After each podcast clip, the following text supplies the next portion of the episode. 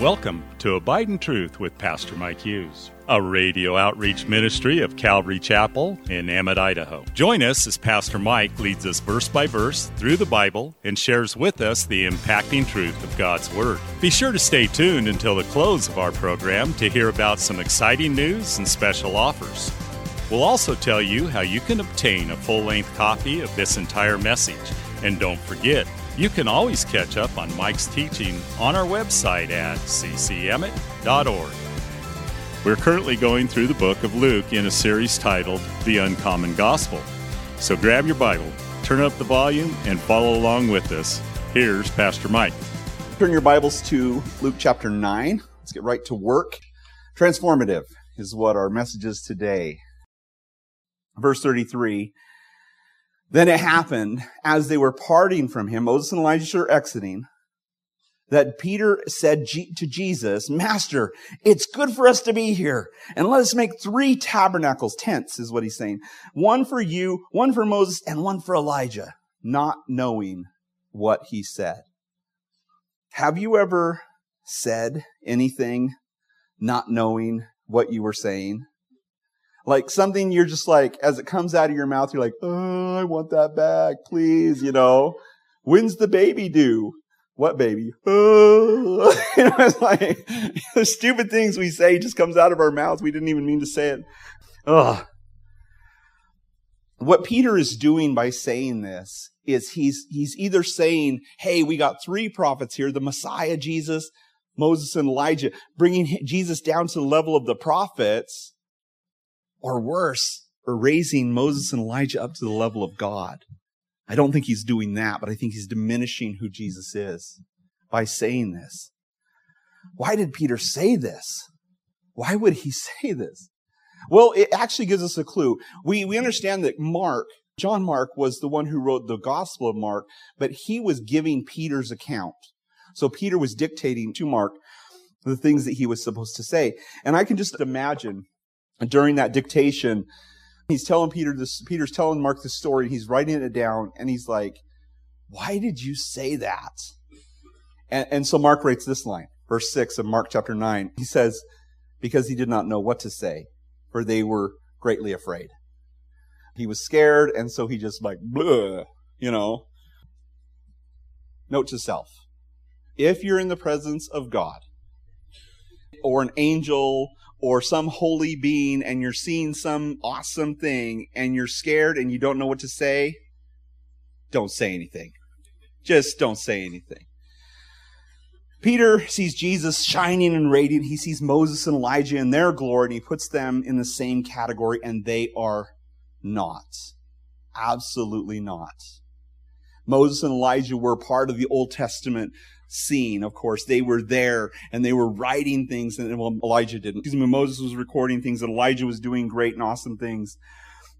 And yet Jesus, when he, Jesus, when he, he's, he speaks of this whole event, when he speaks of the Old Testament, he doesn't give anybody any more credit than they deserve. And, and so when we think about this, when we think of the Christian books and, and, and other things that we read, you know, those things are not on the level of the Bible. Just the same way that Moses and Elijah are not on this, on the level of Jesus, other things are not on the level of the Bible. And when we stand before God, we need to realize that God's far, far above us and far, far above anything or any other person that has ever existed. Ecclesiastes tells us this. In Ecclesiastes chapter 5 verse 2, he says, Do not be rash with your mouth or let your heart utter anything hastily before God, for God is in heaven and you on earth. Therefore let your words be few. Well, wait a minute. I, you know, when you pray, aren't you supposed to talk to God? Yes, but talking is two ways, isn't it? And so I think it would be good for us not just to talk to God and say things to God, but I think it would benefit us greatly if we spent time listening to what God had to say. What do you think Paul meant when he said pray without ceasing? You're just supposed to talk all day to God all day long? Wouldn't God get weary of all the things you had to say? No, what he's saying is, I want you to have a conversation with God all day. You start in the morning good morning, God, and start to talk to God all day long. And as you go through the day, you're talking to God and you're listening. You're running everything that you're doing by Him. Lord, do you want me to do this? Lord, how do I help this person? Lord, what do you want me to do for this person? What's best for them? How can I serve? Show me what to do in the situation. And we just go through day, the day and we're talking to God. And then we go to bed at night. We say, thanks God for a wonderful day and good night. You know, speak to me in my dreams and just allow our conversation to be with God, but, but to allow God to speak to us. I love the story of Brother Andrew who had a group of friends who would pray, and as they would pray, they would just sit in silence for hours sometimes. And then in the middle of that, somebody would say, the Lord wants us to do this. And they'd start to pray. Or the Lord wants us to start praying for this person. They start to pray. And God would start to use them. And they would, it would be prophetic oftentimes as they did those types of things. And so there's, there's a value to silence when it comes to prayer. Verse 34 says, While he was saying this, a cloud came and overshadowed them, and they were fearful as they entered the cloud. Doesn't that sound familiar? Pillar of cloud by day. Is they're having their own little Exodus experience. You know, remember the people were terrified on the mountain as they saw the thunderings and lightnings and the thick darkness of the cloud.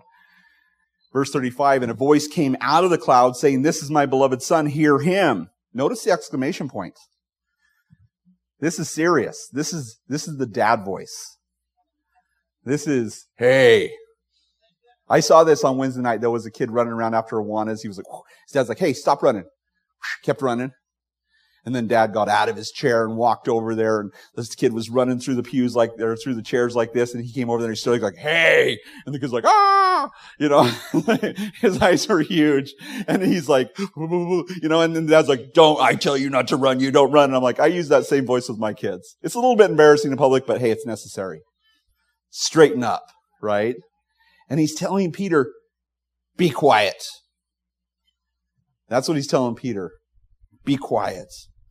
I, I don't know about you, but I, I draw tremendous strength from Peter. As I read Peter's accounts and the things he says and the things he does, I'm just like, thank you, God. Because if he can use Peter and all of his faults and failures, he can use me and all my faults and failures. I mean, Peter's a unique guy. Think about it. Just earlier in this chapter, it wasn't actually, it's recorded in the other gospels, but in the event of him and proclaiming that Jesus was the Christ, the Son of the living God, Jesus says, I'm going to be handed over to sinful men. I'm going to I'm going to be scourged and, and, handled, and I'm going to be crucified in Jerusalem. But then to, on the third day, I'm going to rise from the grave. And Peter took, Peter took Jesus aside and rebuked him. And Jesus said to Peter, get behind me, Satan. You're an offense to me. You're not mindful of things of, of God, but the things of men. And so it's like this intense rebuke. And now he's being rebuked by the Father. And in about 12 years, he's going to be up on a rooftop in Joppa and the Holy Spirit's going to say, arise, Peter, kill and eat. And he's going to say, not so, Lord. You don't say those words. Not so, Lord. And yet he says it and then he says, don't call what I've cleansed unclean. He's rebuked by the Holy Spirit. He's the only person I know of in the history of mankind who's been rebuked by three, all three members of the Godhead audibly. But it's true that Jesus often did take Peter, James, and John alone with him. Maybe they were the remedial group. I don't know. They were his inner circle. And, and I guess, you know, I, I think you can, you can, you can learn from these guys that they weren't the best and the brightest. You know, I mean, they made their mistakes.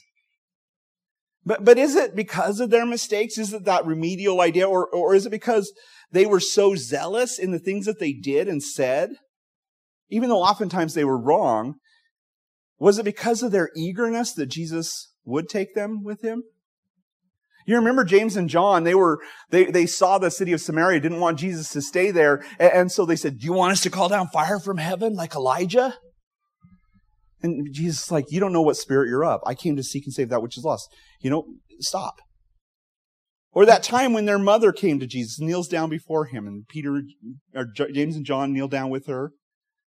And she says, Lord, when you enter your kingdom, can my boys be on your right hand and your left hand?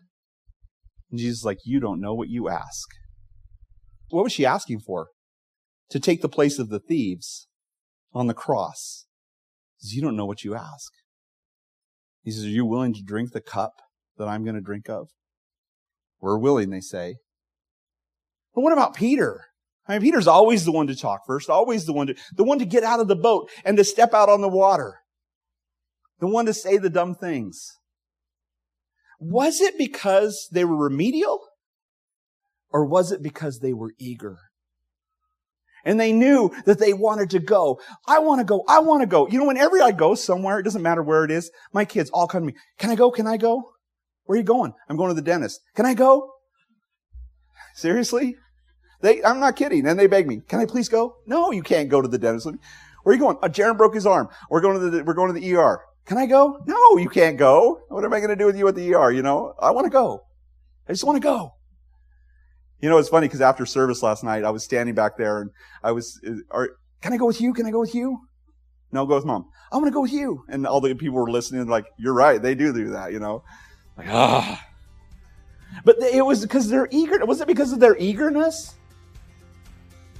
I, I, think uh, I think that sometimes as we we look at Jesus and, and the ones that he takes with him, he would take with him because they were the eager ones.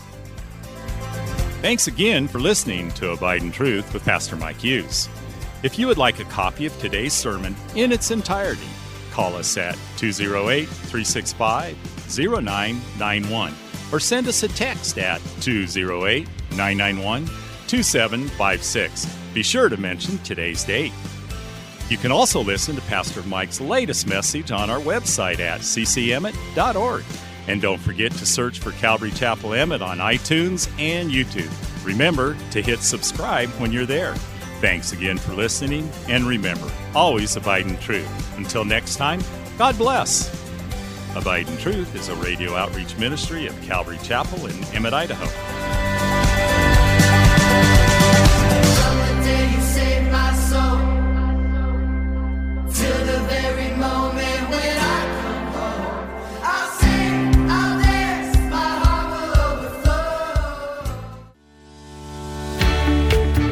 Calvary Chapel of Emmett would like to invite you to watch our services live on Facebook. You can watch us every Sunday morning at 8:30 or 10:30. Just go to our page, Calvary Chapel of Emmett, and scroll down for the live service. It is an interactive experience. While on our page, feel free to watch previous Sundays as well. So join Calvary Chapel Emmett Sunday morning at 8:30 or 10:30 on Facebook. We look forward to seeing you.